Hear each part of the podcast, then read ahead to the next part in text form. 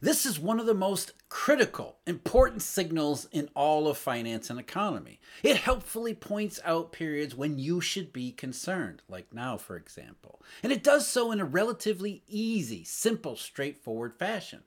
So, wouldn't it really suck if everybody got it wrong and for all the wrong reasons? I'm talking, of course, about the US dollar and its exchange value. And the US dollar exchange value is an incredibly valuable resource, pun intended, for understanding the risk to the situation, whether it be financial, monetary, or economic. But what most people know about the dollar's exchange value is usually the Fed or something like it. There's a tremendous amount of misunderstanding, mis assumptions that are made that float around social media, the financial media too, that never get challenged, they never get verified, they never get falsified, when it's really easy and simple to do.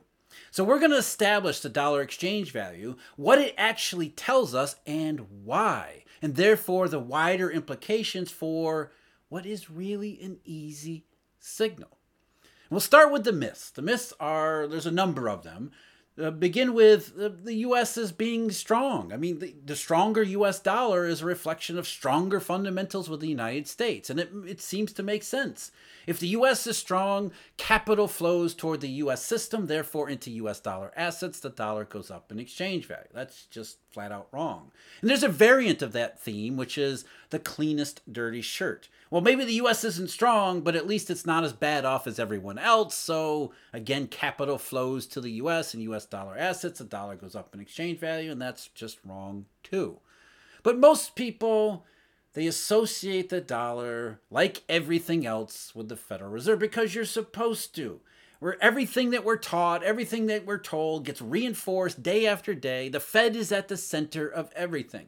It controls interest rates, it controls the US dollar. And they need you to believe that because if you understood why the dollar behaves the way it does, suddenly you set aside the Federal Reserve and see how irrelevant and unimportant it actually is. So we got to maintain the myths and legends, keep those assumptions floating around the media, because otherwise the truth blows the whole thing up.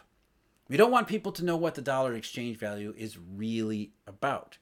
But before we get to that explanation, let's go through the evidence dispelling the myths, which is some form of nominal interest rate relationship, whether it be the Federal Reserve and its policies or market interest rates. The Federal Reserve is really easy to do because you, you just put the US dollar up against uh, the Fed's policy rates, especially over the last 15, 20 years, and they don't line up whatsoever. There's no correlation. There's one coincidental relationship, and that's the one most people remember, which is 2022. The Fed aggressively hiked rates, the dollar aggressively screamed higher. Therefore, people are thinking, see, that's what everybody's been telling us all along. The Fed controls the dollar. Here's here's proof of it. But if you don't know the other uh, previous history, you don't realize the mistake here. It wasn't the US dollar exchange value. And there's far better correlations, as we'll see in just a moment, that do explain what's going on with the dollar exchange. And it's not the Federal Reserve and its coincidental rate hikes in 2022. So, just looking at, for example, market nominal interest rates, going a step further than the Federal Reserve, nominal rates, we'll use US Treasury yields here there's more often an inverse relationship between nominal rates, especially middle and longer term rates, than there is a direct one, which seems counter counterintuitive at first until you stop and think about it. In 2008, during the worst of the crisis, for example, the dollar goes way up in exchange value. At the same time, interest rates are going down. In 2009, after the crisis, the dollar starts to go down again while interest rates are going up, which is the opposite of what's supposed to happen in QE, too, by the way. In 2010, remember the flash crash on Wall Street? Remember the sovereign debt crisis, Greek bonds, all that? Dollar goes up, interest rates are going down. In 2011, one of the most clear signals you're going to get here inverse correlation once more dollar dollar is going up and interest rates are going down and they're staying down as i talked about in recent video about a related phenomenon in eurodollar futures Because that's what we're really doing here. We're going through our financial indications and establishing what relates to what in order to understand why these things are happening. And it continues inverse correlation. 2014 to 2016, there is clearly an inverse relationship between nominal rates in the medium and long term space and the dollar's exchange value. 2017, globally synchronized growth, better conditions, nominal rates are going up, which correspond to better conditions, the US dollar exchange value going down. And we can continue on and on, but there already we have our clues about a number of things what the dollar is really telling us in re- this inverse relation to nominal interest rates, as well as why people get it wrong. Because everyone has interest rates backwards. We're told the Fed controls interest rates, and when they go up, that's tightening, and when they go down, that's loosening. No, fundamentally, when you see interest rates, long term bond yields in particular, when they go down, that's lower growth and inflation expectations, which also happens to correspond to a rising dollar. And conversely, the opposite side of it, when the dollar is going down, interest rates are going up, which isn't a bad thing, which isn't a tightening. That's higher growth than inflation expectations. That's the market saying more reflation than tightening. And so the dollar goes down in exchange value. The dollar going down during periods when things appear to be doing better. Interest rates going up when things appear to be doing better. Higher growth and inflation expectations. So we're already thinking more fundamentally than that nonsense about the Fed and its policies, which don't correspond whatsoever outside of 2022 with the dollar's exchange value. I won't go over interest rate differentials here. I've already done that in the past. I'll just tell you that's not an explanation. There's no correlation there either. Interest rate differentials can have an effect in the short run, but we're talking more bigger picture, medium and longer term factors anyway. We want to know what's going on in the areas that we can't really see. And of course, I'm talking about eurodollar, the monetary system, global reserve currency. And this is something I talked about recently, not long ago, with Mr. Brent Johnson, the milkshake man himself. We went over eurodollar dominance, why the dollar isn't going anywhere because it's not really the dollar, the implications behind it. We had a really good, long, almost hour long chat about all of these things, which are incredibly important. Click on the link in the description of this video and you'll have access to it straight away. Again, it was a really good conversation with Brent about eurodollar dominance. But if there is going to be a replacement to the dollar, what does it actually have to accomplish in order to threaten this eurodollar dominance? Pretty interesting conversation, as always, with Brent Johnson. I can't thank him enough for doing it. Again, if you want to hear that conversation, you want to see it in video form, link below me. So, having established this nonsense about Federal Reserve policy, clean, dirty shirts, or strong U.S. fundamentals, let's get into the reality here. And you don't have to take my word for these things, although all you really got to do is put together these charts, which you can do on your own. But let's let's use some mainstream sources. How about the Bank for International Settlements, the central banker's central bank? we're going to start out with a little bit of a complicated topic called com- covered interest parity. All you have to know about that is simply that Covered interest parity means that we shouldn't see big gaps between, say, interest rate uh, interest rates in the marketplace or other other these fundamental anomalies that we run across all throughout these eurodollar investigations. Here's what the BIS said. And this is this is a paper from July of 2017, an investigation called the dollar bank leverage and the deviation from covered interest parity. Again, this is about the dollar exchange value and why it goes higher or lower.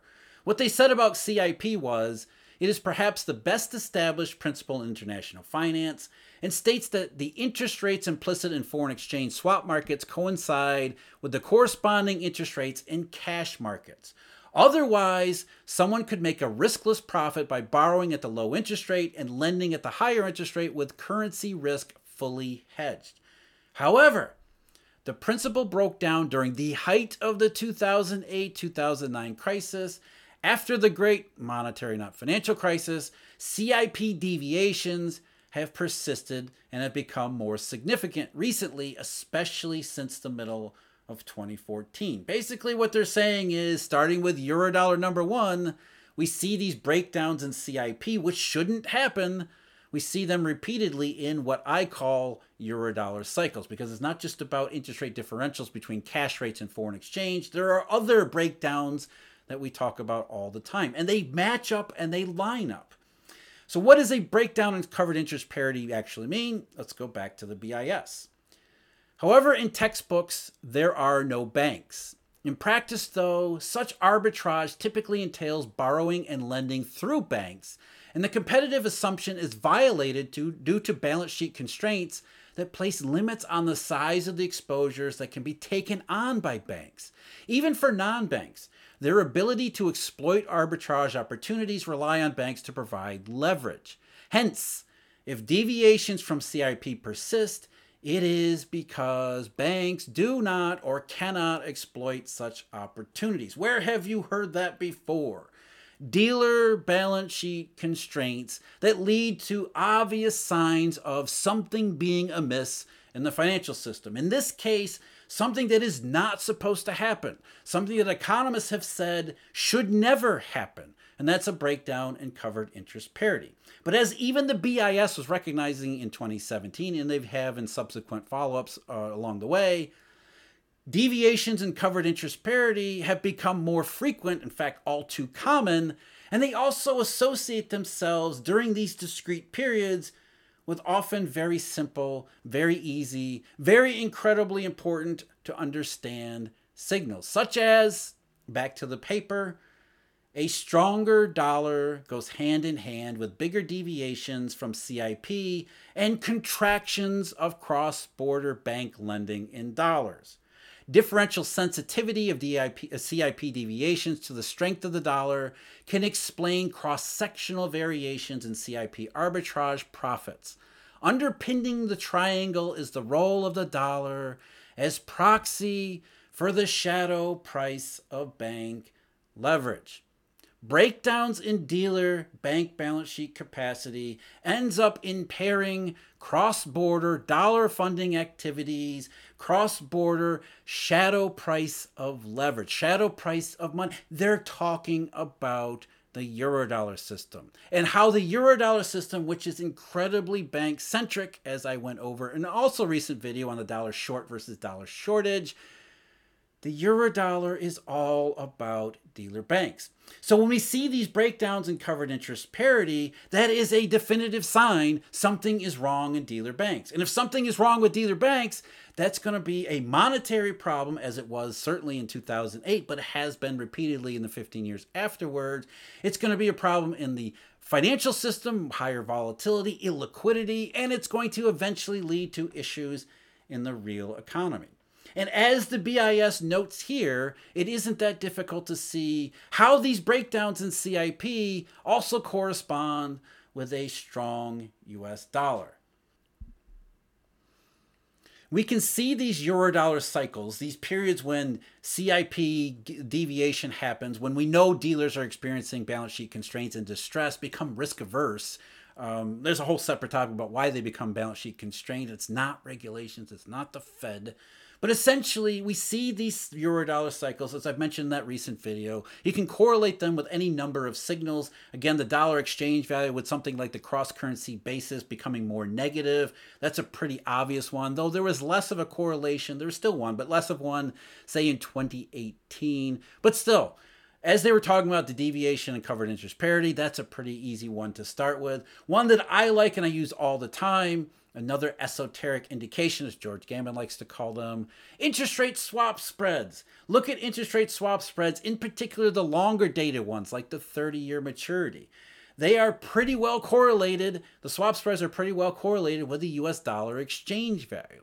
So what you see here is that you know swaps are a little bit lagging to the dollar exchange value, which is not unexpected because of how balance sheet mechanics work. But again, 2008, 2009, the ups and downs are pretty well in- synchronized. 2011 into early 2012, again, there's a good correlation there. There's a little bit of a deviation in 2013 because the dollar doesn't fall as, as swap spreads are compressing at that particular point in time. But then they're correlated again in 2014 and 2016 through Eurodollar number three. And there was a very solid correlation, if again lagged by a few months, 2018, 2019, and 2020. And then again, another solid correlation, if again lagged a little bit, 2021, 22, and 23 before LIBOR went off the board, and then the interest rate swap spreads converted to SOFR. So not, not showing the SOFR spreads here. But what are swap spreads? They are another indication of exactly what the BIS was talking about dealer balance sheet constraints. So, another piece of evidence solidly corresponding with the behavior of the dollar's exchange value. It has nothing to do with the Fed, has everything to do with the monetary system. But let's do one more. One more that I think really drives home the point that we're trying to make here. The fundamentals that are not just about these esoteric, abstract concepts in the Eurodollar system, they're also about easy economic, easy to understand economic concepts. I'm talking about the yield curve spreads, not nominal yields, but yield spreads, like the two year, 10 year spread. Now, most people understand when you see the two year, 10 year spread invert, that, that doesn't mean anything good. It's not just about inversion or recession. The two year, 10 year spread, or any of these calendar spreads, can tell you about perceptions in the marketplace related to the consequences of all this stuff we're talking about. The two year, 10 year spread decreases, which means the curve is flattening, rising risk perceptions, negative fundamentals. Flattening yield curve, whether it inverts or not, more negative, more concern than not. And so, what do you see when you put the two together? The dollar's exchange value and these yield curve spreads. I'll put the two year, 10 year spread up here as well as the five year, 10 year. The two year, 10 year spread lines up really, really well, especially in the post 2008 era with the dollar's exchange value. Now, back in 2008, it makes sense because the steepening in the yield curve didn't correspond with the rising dollar because the steepening of the yield curve was a bad steepening. So you had a bad case of steepening in the yield curve, which does actually relate to the rising dollar. And just just a note here, I've inverted the scale in the two-year, 10-year spread so it lines up with the U.S. dollar exchange value. So when you see down, that's actually the spread, the yield curve steepening, and up is the uh, yield curve flattening or even inverting. But again, 2008, you had an inverse correlation. It wasn't really inverse. It was inverse in the mechanics of the yield curve, but it was bad steepening, which corresponded with a rapidly rising dollar, which is not a good sign. But then look at the rest of it 2009, 2010, 2011, 2012. Really solid correlations there. Not perfect, not exact, but more than good enough to really establish the, the fundamental process that we're talking about here. 2013, again, the dollar doesn't fall like it should have given interest rate swap spreads or these spreads that we're seeing here. But then 2014 to 2016, flattening yield curve at the same time you see the dollar exchange value go way up negative signs in both of those related to the monetary system dealer constraints perceptions all of that 2017 there's a bit of a lag there where in globally synchronized growth, the yield curve continued to flatten. Globally synchronized growth, the dollar was going down in exchange value, even though the yield curve at that time was flattening. But the dollar caught up in 2018 by going higher while the yield curve was still flattening and heading on its way to inverting in 2019. And then, as you can see, 2022, 2023, fast forward to the, this side of the pandemic, it isn't the Fed's aggressive rate hikes it's the rapid flattening and a deep inversion in the yield curve that corresponds best with the behavior of the dollar exchange value.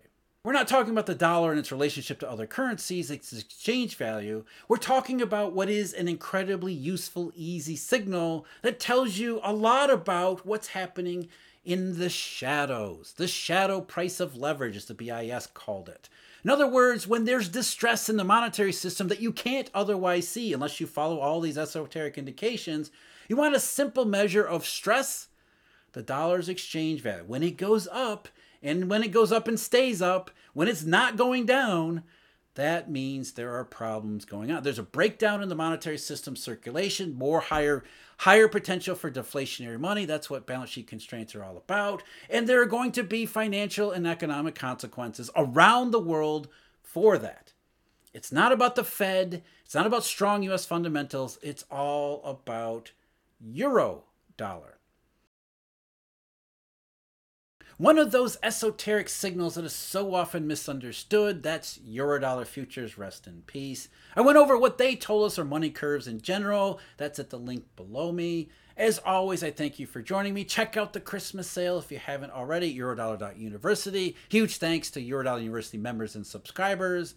And until next time, everyone have a Merry Christmas and a Happy New Year.